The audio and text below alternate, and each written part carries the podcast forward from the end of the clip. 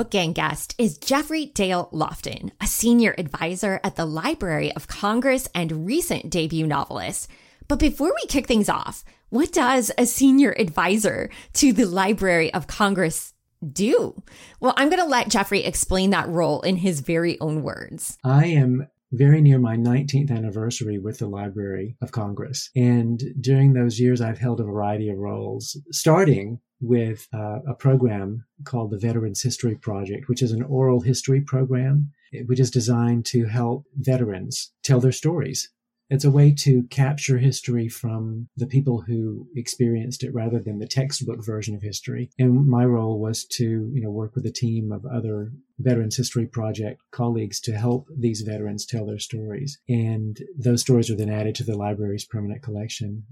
And next, I served as a congressional liaison to help members of Congress share the Veterans History Project with their constituents. And I also created a mentoring program for uh, library employees called Future Bridge it was a wonderful experience seeing other people achieve their goals and achieve their dreams. And now I am a senior advisor to the chief human capital officer, and it's a role I love. My primary duty is to be a strategic partner with um, the chief human capital officer, offer counsel on a variety of matters, and serve as the the primary point of contact for any senior manager on any topic that is important to them. The Library of Congress really is the best place to work. And, and I believe that being there for the last 19 years contributed to my being able to write Red Clay Suzie because being surrounded by books and people who love books has been an incubator of sorts, which I think led me to writing Red Clay Suzie. As he hinted, he wrote his first book, Red Clay Suzie, published in January 2023 from Post Hill Press. This fictional memoir delves into the depths of identity, self discovery, and the journey of growing up as a gay boy in the Deep South. Nominated for the Center for Fiction 2023 First Novel Prize, this debut novel is going to resonate with our Jeff Zentner fans.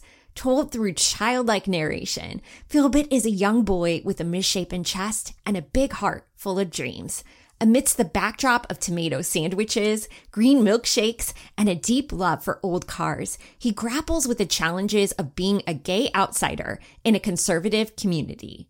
Bullied, misunderstood, and yearning for acceptance, Philbit discovers unexpected sources of strength and solace within surprising figures in his very own town. Inspired by Lofton's true life story, this coming of age story I know is going to capture your heart. In this intimate conversation today, Jeffrey shares his experience that shaped this remarkable narrative, the challenges of navigating his own identity, and the power of storytelling to bridge understanding, especially as a LGBTQ writer. We also talk about the juicy tidbits of landing your dream audiobook narrator and Jeffrey's big goals for your local libraries. Jeffrey also brings his top book recommendations for October, which just so happens to be LGBTQ History Month. We have gathered everything for you in a special online bonus book list that includes my top recommendations for the most impactful stack of nonfiction and fiction books in honor of this History Month. I do want you to know that every episode of this show is crafted with so much love, so much heart, and this episode is just no exception to that rule. I think what makes my show special is that we seek to give a platform to debut novelists who need shows like this, to give them space and time to tell their stories.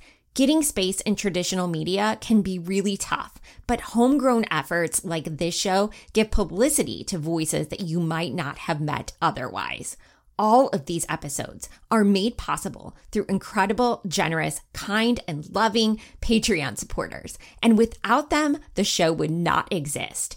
Asking for financial support for me is really humbling. It's really uncomfortable. I have not figured out a way to overcome complicated feelings about crowdfunding. It hurts my heart and ego a little bit to be dependent on my community. But more than anything, I want to stay on the air and continue hosting compelling conversations like this one today. If you feel compelled to pitch in five bucks a month, you won't just be helping me, but you get to help everyone who gets to hear stories like these. For October, patrons will unlock a 33 page reading guide for the month, an almost two hour bonus show with Get Booked with Larry on the latest releases, book reviews, and book adaptation news to make finding your next book unbelievably easy. And that benefit happens every dang month. Whether you want to surf those reviews on your phone or listen to them while doing things around the house, we have you covered. You will also unlock an exclusive interview with Sara Nović, the author of this month's book club book, True Biz, which was one of my favorites of the whole year. Honestly, there are like 200 bonuses that I cannot wait to share with you over there. So head to the show notes to find out how to join or head to patreon.com backslash mom advice. Now let's meet this month's guest. Jeffrey Dale Lofton transitioned from a career in acting to pursue postgraduate studies, earning master's degrees in both public administration and library and information science. Currently, he serves as a senior advisor at the Library of Congress, indulging in his love for books. Originally from Warm Springs, Georgia, the author now resides in Washington, D.C. Red Clay Suzie is his debut novel. Now let's get chatting.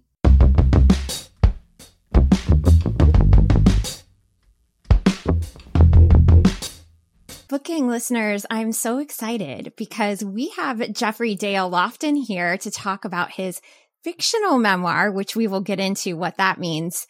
Red Clay Suzie. Jeffrey, thank you so much for being here. This is such an honor. Well, Amy, thank you for having me. I'm so excited to be here. Jeffrey, I want to start out with an icebreaker, which is that I noticed that you had been writing this book on your phone and I wanted to talk about a storyteller whose story actually overlaps with yours. I consider him to be your book flight twin. It is Jeff Zentner. He wrote a book called In the Wild Light. It is for YA readers. Uh, it's really, really magnificent. And the ways that I see your stories overlap is that Philbit is the younger version I feel like, of Jeff Zentner's character. And Jeff Zentner's kind of picks up where school is. I really want you to read it, like a thousand percent want you to read it. But why I bring it up today isn't just because of the overlap, but because he's a writer that also wrote his book on his phone. And I could not believe it because I'm like, these two people are exactly who I would pair together on a bookshelf.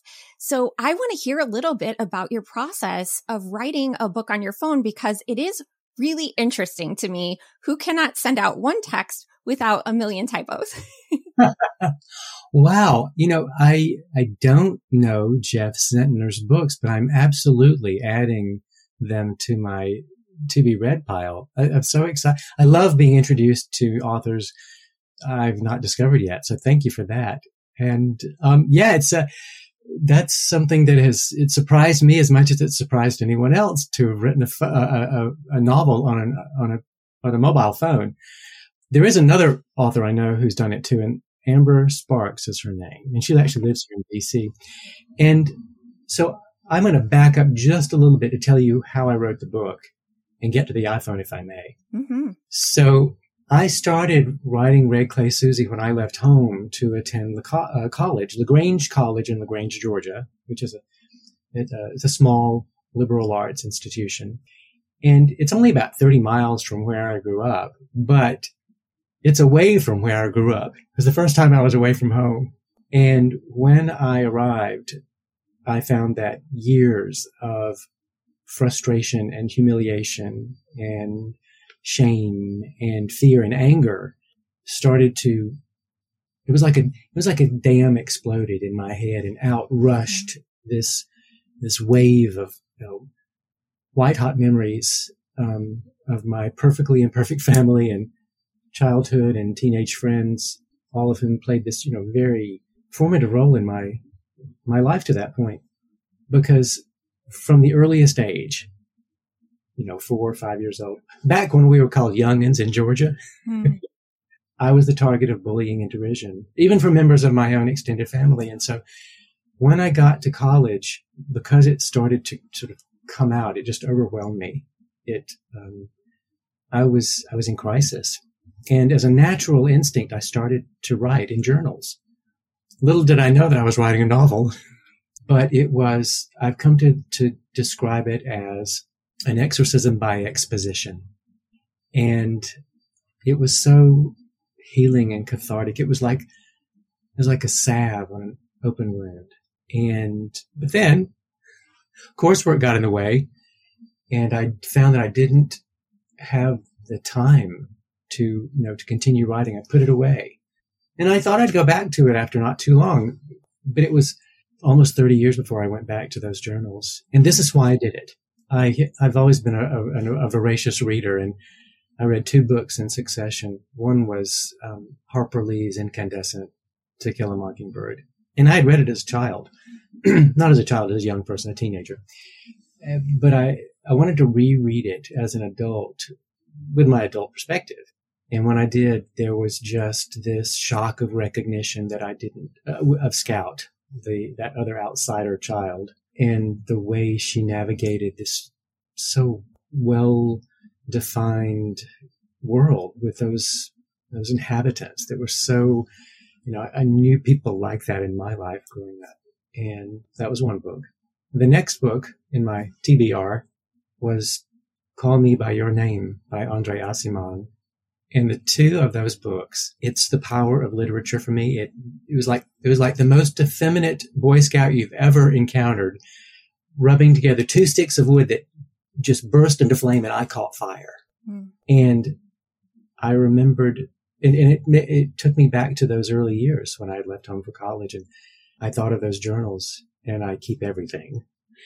And so I went back, I pulled them out and I started rereading them. And this is when we get to the, the, the mobile phone, the iPhone. After I reread those journals with, I have to admit, a lot of embarrassment at how emotionally raw they were. I thought that I've got to finish this story. It's not out of me.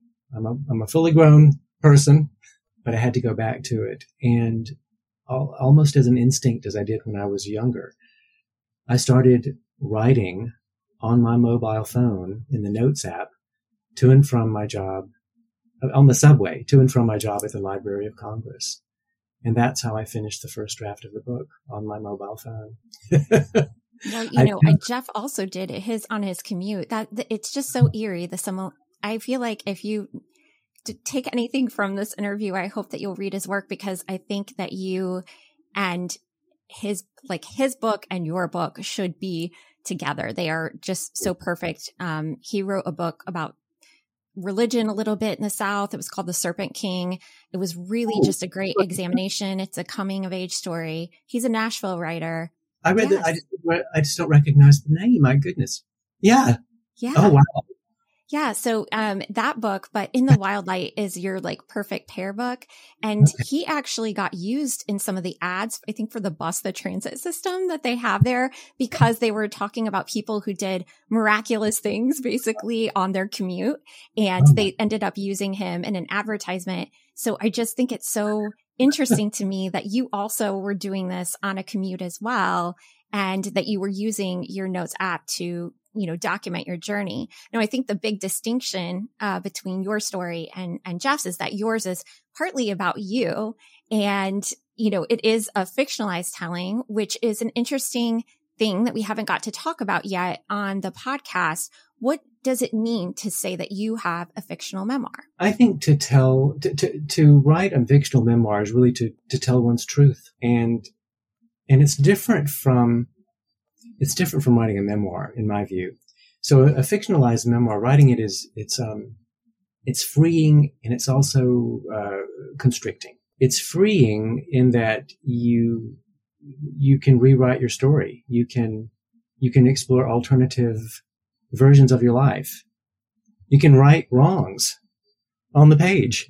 And, and that's one big reason I decided to fictionalize my memoir, um, and, and to make it a novel. But it's constricting because, and this is true of a memoir, I think it's constricting because you, there is, there is the potential to, um, it has an impact on other people. It's not just about, you know, you, the writer but you have the potential, I think, to to um, to harm people, to hurt people. I think that's a better word to hurt people. I mean, sometimes you can get around that. It's as simple as just changing the names of people, or maybe it's rearranging the time frames, the you know the, the order of events, so that they um, didn't happen exactly as they happened in life. But they they also might serve your story arc better to move things around to, you know, so that you create the story um, that that flows better. Sometimes it's not possible to to change your story in any way that that might avoid upsetting someone. But I think at the least, if you're going to tell it, you know, as it happened, if there's the potential for it to to hurt other people, I hope that those writers who are doing that can can write the story in a way that isn't isn't mean spirited. Mm. Because if you don't tell your truth, then you know why do it? But of course, no one wants to hurt anyone else. So um, that's that's that's those are my thoughts on it. And so that's why um, that's why I chose to write a, a, fictionalized memoir, and why mine I think is because there are you know there are it's based on you know a lot of the characters in the book are based on real people in my life, but there are characters who are not people from my life, and I did that because I wanted to explore different stories, different you know what what might have been had I made different decisions. Let's talk about the voiciness of Philbert. He's got a very distinct voice. I think it is challenging with child narrators. Sometimes I don't always enjoy that experience. That will be my honest truth. I think sometimes readers struggle to to stay in that mindset and and hear a story from a childlike mind. But what makes Philbert so fascinating and fun and interesting is that I was like, either Jeffrey recalls like every moment of his childhood, which I'm hearing you say that you had this journal experience. I'm a, a, person that doesn't remember a lot from my childhood, but my husband is a person that has great recollection and he can tell very vivid details in his stories. And your mind works like his. I could see all of these different things playing out. One kind of funny scene that struck me is like you thought that people or Philbert thought that people were rich if they could afford like Roman meal bread.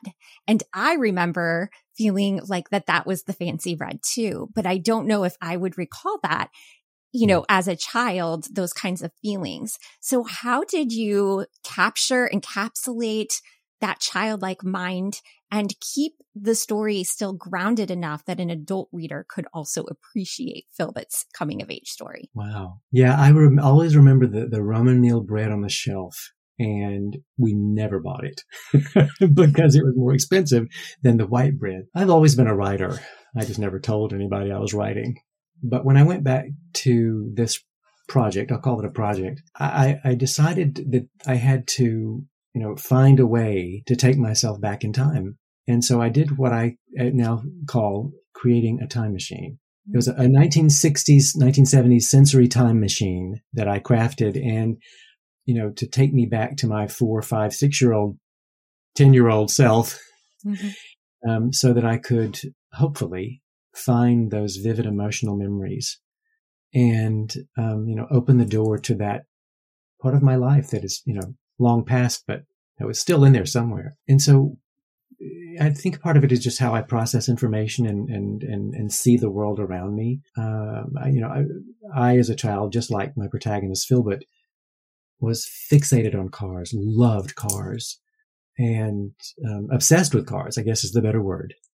And I could tell you the make, model, year of any car just by um, catching the slightest glimpse of a, of a curve of a fender or a tail light and sometimes even you know hearing the motor with my back turned to it could identify it because of just the sound. So having a great interest in something from those years ago i think really helped. It never leaves you. I still am fixated on cars when i when i'm you know out you know and see cars going down the street. But so creating a time machine was one way to do it. One thing that i did was i create i um I listened to a lot of music from that era because it, it reminded me of sitting in my mother's car and, you know, the radio playing.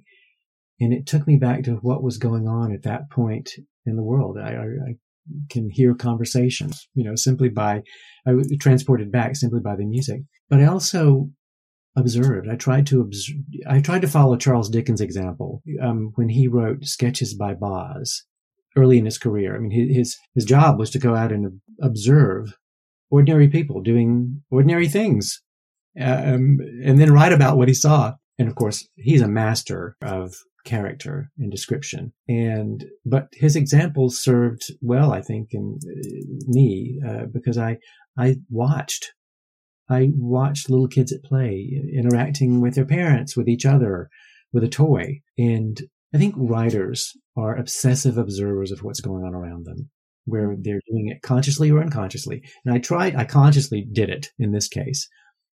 But there's a, but what you gather by looking, by watching and filing it away, it's like a, it's like a little mental library of observations that um, are invaluable. They're an invaluable resource that, that I, you know, I called on again and again while writing this book. And um, that's how, that's how I did it. I was going to talk a little bit about Philbit's experience, uh, kind of a shift in thought that we as readers get to go through. Basically, he never notices that he's physically different. And then there is just a rather flippant statement that changes Philbit's whole world and how he perceives himself. How did you want to portray that in the story? Especially, I guess one scene that really stuck out to me is that, you know, Philbit loves running around without his shirt on, right? He likes, you know, roughhousing and doesn't really think about those kinds of things. And then there is a shift with consciousness when someone points out that he might be a little bit different physically. And it changes his perception from swimming, from wanting to, um, you know, interact in gym class. I think it's such a pronounced shift that you did so well. But hmm. how did you move maybe from kind of that external, you know, giddiness that we have with Philbit to that more internal reflection kind of in the middle of your book? Well, first, the the book I, I, I structured it in a way that I think of how life unfolds, and during those young, those early years of life, at least I believe that there was no end to it, and days seem to last forever. And then, of course, as one gets older, you realize there's an end to life and days are shorter. And that's because we become aware. I, I believe it's because we become aware of, of our mortality. And Philbit, of course, as a as a, a, a very little boy, is so carefree, so happy, and he doesn't realize that he is physically different until that that incident. And I remember, you know, like Philbit, I remember, I recall the moment when I realized I was different from others. It wasn't gradual; it was a moment. And before that moment, I was free, carefree. I was carefree even. And I, I, did. I ran around. I ran around with, without clothes, not just without a shirt, without clothes, singing and dancing. And uh, and when I realized my body was not like other people's, I I shut down, and I went from being um, carefree to to being careworn. The best way to sum up how it felt growing up around the other boys in my life is, and I always think of this. I remember this, especially as a boy the the uniform of the day, especially in, you know during the summer in hot as blazes Georgia, is was cutoffs with you know bare feet and bare chest, and just the idea of that today just makes me shudder because I knew that I was different and to, and to be so exposed as a as a, a, a boy was so frightening to me to be to be found out because not only was I did I have a skeletal malformation that as a very young boy I wasn't aware of, I was also, you know, gay. I didn't know that when I was a child, but I, but I became to know that I was, I mean, I, it was definitely different in that way too. So now I was not only different on the inside, I was different on the outside. And it's, it's such a, feeling that fear of being found out as different to being an outsider um, that I desired boys in my life, not the girls in my life. It was it was stifling, and and that part of Philbit's story was easy to tell because I, you know, I lived it. But it was also one of the most painful things that I ever did to write it down because I so easily recall the shame that I felt every day. And I wanted to present it in the book the way that I did because I think that there are those moments in life where something just happens in a second and nothing is ever the same. That's what this moment is for Philbit, and that's how it was for me growing up. And getting back to the structure of the story. So, you know, the first half of the book is very world building, character building. I wanted, you said this happened in the middle of the book. When it came, I wanted the people who, I wanted people who read the book to, to really care about Philbit, this, you know, dear, kind child And then, of course, halfway through is when it becomes more plot driven rather than world building, character building. And it takes off like a shot, the way life does about halfway through. Slow build until you realize, oh my goodness, half my life is gone. And then the re- the other half of it seems to just go by so, so quickly, too quickly. So those are the reasons I did it in that way. And I hope that it, I hope that it's evident when people read. Yeah. I think even in my review, I said around the middle, it like it shot, like it propelled me as a reader to start really flipping the pages because I wanted to see how this, you know, discovery for, for himself, not only his sexuality, but just his his own body discovery that he feels different than everyone else how that is going to play out in his life. I think the the thing in your story that really adds to that you know whole compass of that is that it's set in a conservative town. Mm-hmm. It's in a small town. It's very this is a very family driven store. it's very family supportive. But we also have you know the discoveries that not only you know that people will not be happy about this discovery for Philbit or how that might play out in his life, but also that maybe there are other people in town that also feel a bit like outsiders and how Philbit begins to discover that some of the people he's always encountered have bigger stories, which is something that we all kind of discover as we get older.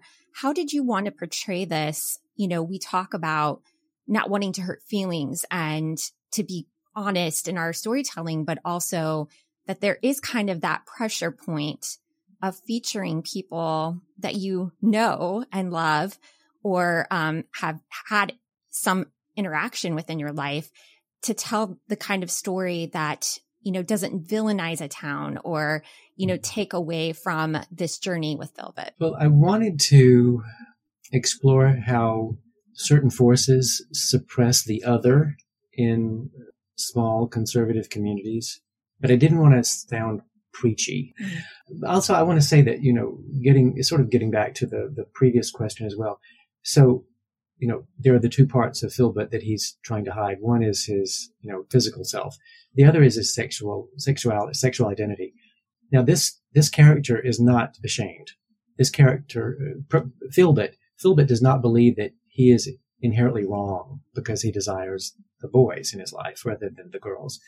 And that was important to, uh, that was an important part of the story for me to include because I didn't want to conflate this physical malformation with being queer because I don't see them as related in any way. Mm-hmm. I mean, he's very, he's what I, Philbit is, is, is confident that his heart is genuinely good and that there's nothing wrong with him in that, that way. He is he does try to protect himself and hide it because he knows that the people around him don't agree. So I wanted to show that in this really small, you know, conservative community without condemning the community, without coming off as preachy. So I included some, some concrete examples of, of how, you know, that oppression is woven into the deep fabric of the deep south. And for example, you know, the, the different entrances for blacks and whites at a doctor's office. That's one way to show that, that oppression the simple act of sharing f- food for, for a black and white child to share food or not share food. And I try to do it without commenting on it, but just sort of pointing to it and seeing, saying, you know, that exists. That mm-hmm. happened. And so, you know, another example is just capturing in conversation offhand comments, something that is not ill intended, but that lets the, you know, the, the, the others, and for and in this instance, the queer people around know that they're not, they're not just on the outside the norm, they're wrong. And that was what I tried to do. But I will say that this book is actually, this experience has, has drawn me closer to my, that world. I've, you know, I've reconnected with a lot of people I knew from uh, Warm Springs and they've been so supportive. And that's been a wonderful experience to uh, be able to, you know, tell my story that's that's been an important uh, milestone for me to you know, reach this point because you know when I I've likened it to actually coming writing the story and putting it out of the world. I, I, have likened it to actually coming out to my family over 30 years ago because when I did that, I, I did it in tears and with shame because I was ashamed and my parents were ashamed. My parents were mortified. Mm-hmm. But this book is, is a coming out of as a whole person, not just one part of me, but as a whole person. And I'm not in tears and I'm certainly not ashamed. And it's actually drawn me closer to the people in my life. My parents and I have had many, many, many years to, you know, to understand each other and appreciate each other. And I'm grateful for, I'm grateful for that. I love that. What do you think your book adds to just the context of LGBTQ literature. What did you see missing that you think maybe your story is giving us that we haven't got to encounter before? It's intended to be a message of hard fought self acceptance achieved over, you know, a, an entire childhood of Bible rejection and, and, and bullying, intentional and unintentional bullying. Because I didn't find any books like Red Clay Suzie when I was growing up. At least they weren't on the bookmobile that I looked so looked forward to visiting, you know, once a week. That showed up miraculously, it seemed, in the parking lot of the filling station uh, convenience store that sat across the road from our house. I didn't think of it that way at first. As I mentioned, it was a healing catharsis. It was an exorcism by exposition. And I mean, I would, you know, as I mentioned, I would tap away my iPhone, a wash in memories get off at my metro stop, walk to the, the short distance to my car um, for the short drive home, and I would just sit there behind the wheel before starting my my um, drive home and just cry because all this was coming out of me, and I was writing it for myself, but somewhere in there, I decided that I wasn't writing it for myself anymore. I was okay. I'm more than okay. But there are so many young people and not in, and even some not so young people who live their lives on the fringes, which is, I think of them as my fellow fringies because I think of myself as a fringy, someone who has always lived on the outside looking in and just not seeing what I saw, what I, what I saw was not what, it didn't match what I felt deep down inside of me, in my heart. So I decided that I was writing this for, for them, for those young people who are struggling now, as I did years ago. And so I, th- I hope it contributes that. And, and, my greatest wish is that every public library carry a copy of Red Clay Suzie, whether it be hardcover or digital or audiobook, because not everyone can afford to go and buy a book. And if it's in a library, then people who I want it to be a roadmap of sorts. This book, a roadmap, not not for a car, which feature prominently in this book, mm-hmm. But a roadmap for the heart to find your way to your um, your strength, your happiness, your peace. And if this book is available to people who can't afford to go and buy it, then then they can get access to it. So that's my greatest wish. So anybody, please tell your public library to acquire a copy so that the young people in your community can have access to one more affirming story, which it is. It's an affirming, uplifting story that has its dark moments, but it, I, I think it's so funny too. yes, I agree. I love that. You know, uh, we want to remind listeners that we do have an episode with Libby, the Libby app, and a really good way to kind of let them know that they should have this book on their shelves is to click that little notify me. If you don't see it in your public library system, just hit that little slider on the right and it will let the library know that they need to order a copy, which is something I did not know until Libby came and uh, discussed that with us. So we always want to make sure that we give them a nice plug because we love the library because of all they do for our community. Yes. Libby's a wonderful service. That app just on your telephone or your tablet, download them and listen to them. It's great. Well, I want to talk about a, a, format that we haven't got to talk about, which is your audiobook.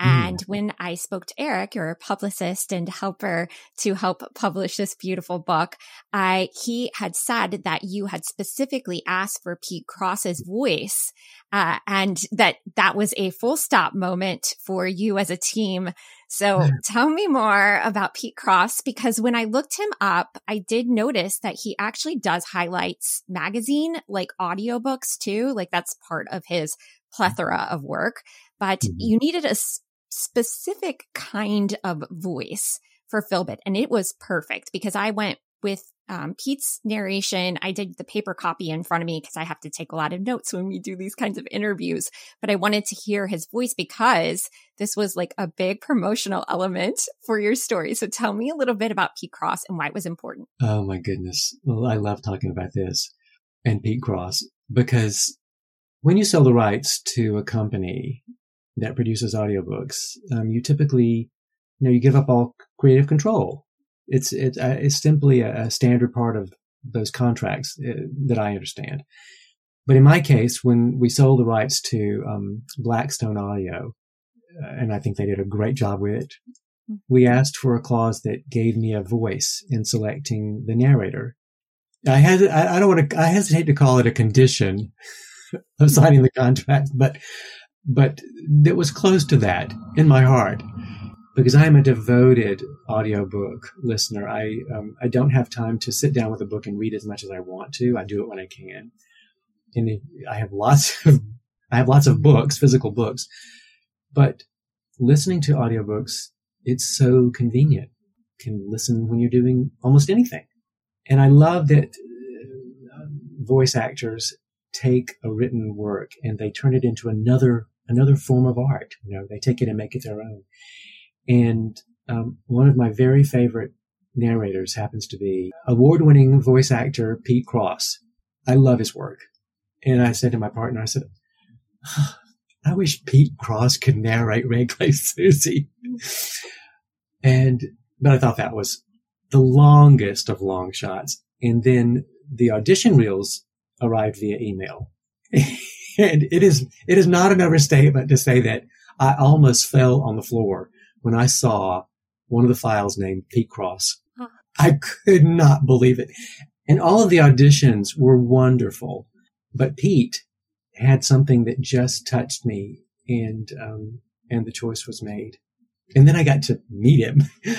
uh, and he's just the, the loveliest person. And I love what he did with Red Clay Suzie and Philbert. I just, I'm just so um, happy did you have another book that you particularly loved his performance in? Because I thought he did such an excellent job, but I was not familiar with his narration before. Oh, he's recorded so many. Uh, he record he um he voices Ryan La Sala's books as well. So the Honeys, eh, and those are those are those are beautifully written books for one but Pete does a really good job with him as well. He's he's just recorded so many. He just was one of the voice actors on Michelle Brothman's new novel. Um, he's done so many. So yeah, look up Pete Cross. He's okay. uh, he's so talented. I love that. Well, I want to talk about how you're donating some of the proceeds from your book. Do you want to tell me a little bit about the organizations that you've selected to also benefit from any purchase of Red Clay Suzie? You know, one of my greatest hopes is that Red Clay Suzie will be in every public library. But another um, goal of mine was to support at-risk youth, people who are having a rough time of it as I did when I was young. And there are two organizations that I've been a fan of their important work, the, the important work they do every day for so long. And one is the Born This Way Foundation, which was founded by Lady Gaga and her mother, Cynthia Germanotta and the other is the Trevor Project. And so I decided to donate a portion of the, what I make from the sale of Red Clay Suzie, support the efforts of these two organizations that help at-risk youth who struggle as outsiders, who are trying to, you know, find a way to lead a productive and happy life in a world that can sometimes feel hostile and alienating and inhospitable. I love that. This is just a wonderful thing. I am so excited for people to get their hands on your book. And for the second part of our conversation, we are going to be talking about LGBTQ History Month.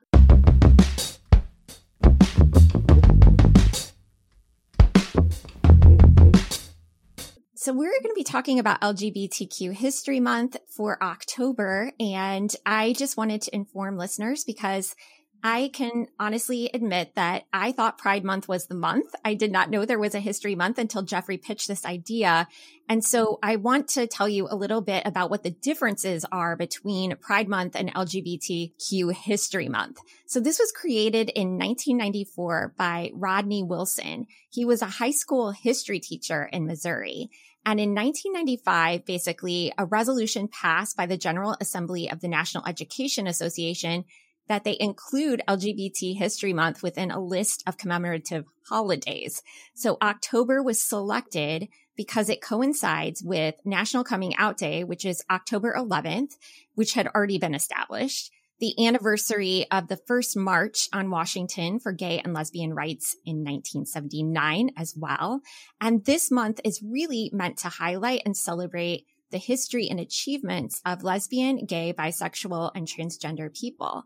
And according to GLAAD, quote, in quotes, during the early years, the celebration was largely marked by a call to action and commemoration. But since then, the History Month has blossomed into a national coordinated effort to highlight exemplary role models from the LGBT community. And since 2006, this push has so far been led by LGBT rights and education organization equality forums. So I will link to that, which is a piece in the University of Central Florida's history about what that is and what the differences are between Pride Month and LGBT History Month. So I just wanted to kind of set that up before we get started in our book stack. I did tell Jeffrey that he's bringing one of the most eclectic stacks, which I you know, I am not surprised, but I wanted to start out with a book that I started reading for this month. It's called How to Survive a Plague, and it was written by David France.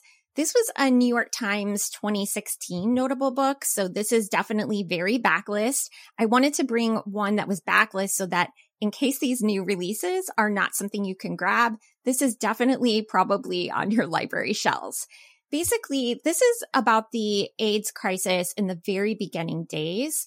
And I personally had not really read a lot about that uh, as far as like the context of history, what the grassroots efforts were to help with the AIDS crisis but it begins with the author's perception of, you know, what was happening within the headline news and how scary it was. I think the only thing that we could ever equate in our living lifetime is what happened with the pandemic. But basically, it was about the very first New York Times article that came out and kind of announced that there was something going on.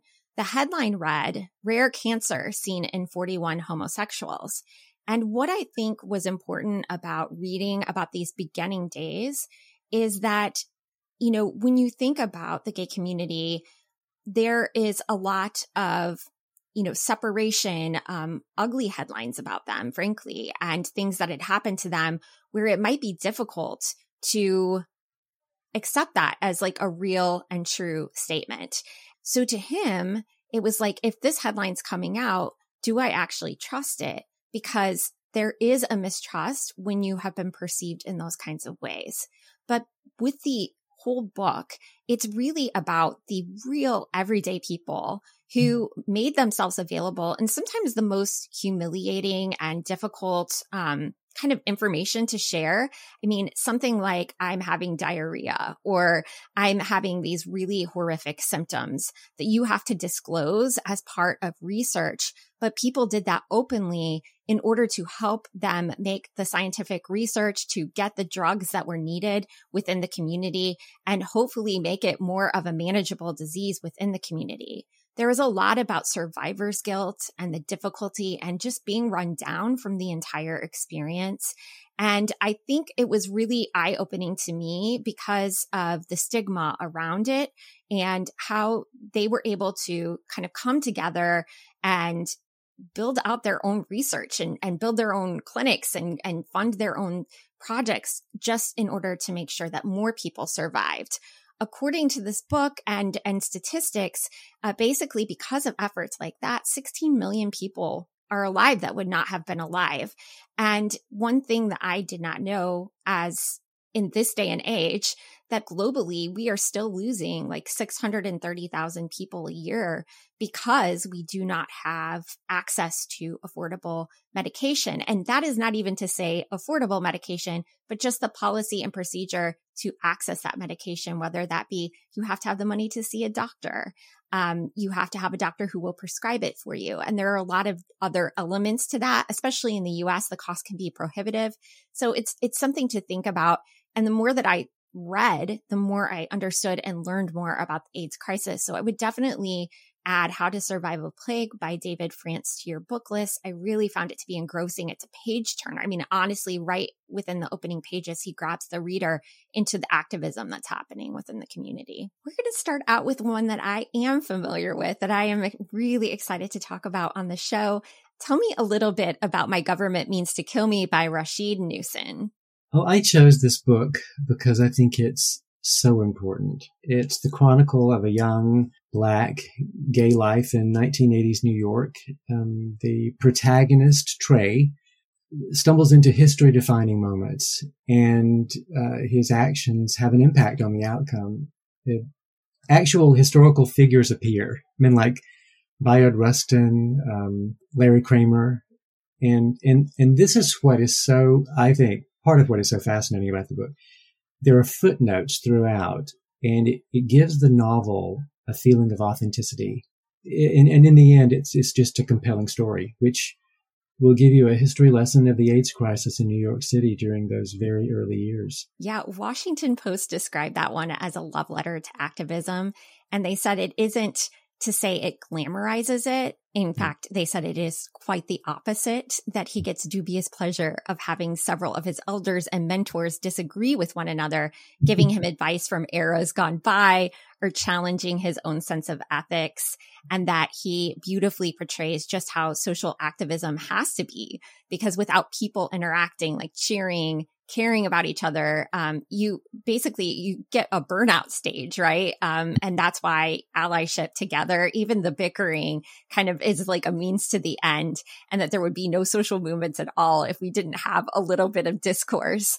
But I did find an interview with Rasheed where he was discussing um, in a publication called Them about why he wanted to write specifically about the AIDS crisis from the Black perspective. And in that interview, he said, it dawned on me that there was an opportunity to do that with Black queer experiences during the rise of the AIDS crisis, because so many of the stories from that period are centered on circles of gay white men.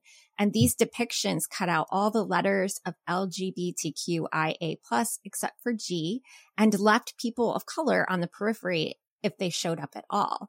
And the standard stories also ignore that many caretakers and patients realized AIDS often led to a tortured death. And so exercising the right to die became a common act of rebellion and mercy. So I will link to his article that he did an interview because that's like one tiny brush upon a really brilliant uh, capture of what he was trying to portray within that book. So I'm really glad that you brought it. And I, I am I would love to have him on the show. Just putting it out there because I think it would be fascinating to hear his story. Now, you had another book that almost sounds a little similar to the book that I was talking about earlier. So tell me a mm-hmm. little bit about this, but this is actually geared for young adult readers, if I'm correct. It is. And this is The Other Pandemic, an AIDS memoir. It's by Lynn Curlee. And it is, it's a Junior Library Guild gold standard selection. And I chose this book because Curlee tells the stories of the many friends and loved ones that he lost to the disease, including his own life partner. And, um, you know, LGBTQ plus rights and access to healthcare continues to be threatened today. I mean, it's, it's this book's arrival on the heels of the global pandemic, which, by the way, was met with lightning, a lightning response to it's, it's just a damning reminder of the slow response to the AIDS crisis. And that's another reason this is such an important story, an important book. And, and it also includes photographs of those who Curlee lost to AIDS along, you know, there are, there are photographs of them and, and it lists the age, their age when they passed. Mm. It is so personal. It will break you apart and then put you back together again. Wow, that sounds really incredible. I actually had never heard of this. I, I did have to go and look it up. And the recommended reading age for any parents that might be listening is 12 to 17 years old. And the grade level recommendation is seventh to ninth grade. Uh, the author has a master's degree in art history and has written and illustrated more than a dozen books for children. I think that you may recognize some of these titles like trains, skyscraper, ballpark, the story of America's baseball field, capital. He has done some excellent work in nonfiction. And so mm-hmm. this is one of his books, his latest book that we encourage readers to check out. And I'm so glad that you brought it to the show today because I actually didn't know anything about it. And it sounds like it would be a really impactful book for a lot of readers and their children. I mean, also add that, you know, it is, you know, a Junior Library Guild gold standard selection, but it's also a book that people of any age would um, get a lot from reading. I think it's not just geared to the younger people. Good, good. I'm glad to hear that. Well, this last one is for sure an under the radar gem, and we love those on this show. So I want to hear a little bit about short film starring my beloved's Red Bronco by K. Iver from Milkweed Editions. This one was published in 2023. So what can you tell me a little bit about this and why it's so impactful for this History Month? This book um, by the way, it won the 2022 Ballard Spahr Prize for Poetry, and I have never read anything like this book. I think of it as a coming of age novel in poems. It's devastating and sad, but it, it also celebrates love and those too few moments together when lovers escape the world that doesn't want them to be the people they are or to be together and the poems, it, fa- it fascinated me. The poems are in many different forms. And I think that this contributes to the unsettling world that Iver creates. The characters never find a consistent, dependable rhythm. Mm. Uh, readers won't either. So there are some, a few trigger warnings of, uh, with this one. Be prepared for physical abuse, self harm, negligent parenting, but it is a revelation. It really is. It's well, beautiful. I'm glad you brought it. Uh, K. Iver is a non-binary trans poet born mm-hmm. in Mississippi and they won that prize that you were talking about. Um, I actually found one of their poems online and it was an experience. So I am going to link to that. It was called Who is This Grief For? And I will link to Palette Poetry, which, uh, is where, you know, you can read the poet and then also hear why they wrote it, which is also uh, just as fascinating. But to kind of decipher a little bit about what it's about to try to explain on the podcast is it's about they're going to acupuncture and it releases things within their body and how acupuncture you know it really is meant to kind of release pain and and release suffering. And it's one of the few interactions that we would say that that you know would be helpful but also how um, emotion and the things that we say and the things that we do also can be you know trapped within inside us and how this experience kind of reminded them of all the things that they had left unsaid or did not get to execute. And so at the very end of it which i think is really important for this month uh, they were asked about it being political is their writing political and they said, anything I ask an audience to look at has political implications. Every time I write, there's an opportunity to challenge the status quo of ideas, syntax, and poetic form. My grief was very personal and very political. Losing someone to the mere fact of their marginalization can be maddening. That kind of grief implicates strangers, many of them. These elegies were born out of the compulsion to ensure Missy's personhood and transness were not erased as they were from his obituary and his funeral. I wanted to rebuild that memory while also confronting the landscape that he found uninhabitable I encourage you to dive into this poem on Palette Poetry. It's P A L E T T E, like not, not palette, the other palette. Um, so definitely check the show notes today. And I'm really glad that you brought it because it sounds so impactful. I can say that the only interaction I've had is with their poem that was online. And I was like, wow, I'm feeling tears welling up in my eyes, uh, just reading about the experience. And I think anytime anyone writes about grief, it, it can be quite triggering to think about those kinds of things, but also incredibly therapeutic too. Yes. Well, Jeffrey, as we close out, one of the things that we like to do is I get to do my proud mom moment on the show where I get to tell you why I'm proud of you, uh, because that's the kind of mom I am, uh, annoying my children with these kinds of fun facts. But I just want to say that when you had originally pitched coming to the show, I was like, oh, you know, senior advisor to the Library Congress, I do want to say that what really ended up being so impactful to me was the story of Philbert and that I was so glad that you had reached out to be a part of the show because uh, it ended up being on our best books of the year so far list. We just talked about your book last week because it was such a special and impactful story. I have a little thing for Southern storytellers, but especially coming of age stories. And I think the ways that you were able to, as you said, break yourself open in order for someone to feel seen. I, I felt that in, in your story. And I'm so glad that you are sharing both the profits and proceeds with people that may have felt like outsiders in their community, but also that you're showing that we're all a little bit outsiders if we open our eyes a little bit. So tell me a little bit about what you are feeling most proud of, whether that's in regards to this project or just in general with your career. There are a couple of things that make me feel proud and I might add happy. And I think the primary thing is sharing my story through Philbert, hoping that it has a positive impact positive influence on other people's lives who may be experiencing something similar. Having lived as an outsider my entire life, uh, I, I, think we're, we're, we're everywhere, and so I hope that Philbert story can can help other people. So that makes me very proud if that's if that can happen, and very happy as well. I'm also really happy that I've met so many new people, both writers lots of readers, book lovers.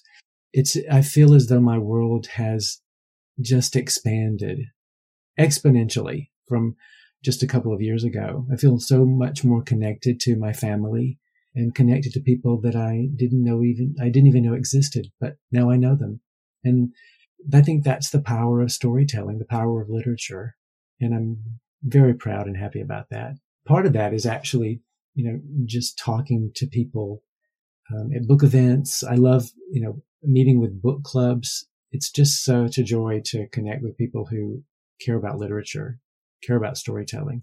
And then finally, I'll, I'll mention something that happened just very recently is that Red Clay Suzie was longlisted to the Center for Fiction First Novel Prize. And that is just such a, a, a humbling honor, especially to be among the other authors on the list authors whose work is just beautiful and special.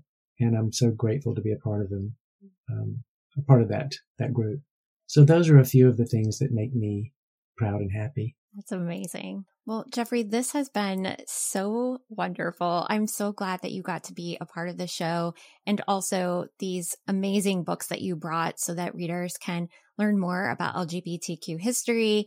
I'm really grateful for all that you brought to our show today. And I hope that more people will pick up Red Clay Suzie. And as Jeffrey said, ask your library if it isn't on the shelf so that we can make sure that those proceeds go to those organizations that he is supporting. Thank you, Jeffrey. Thank you so much for having me, Amy. It's been a pleasure.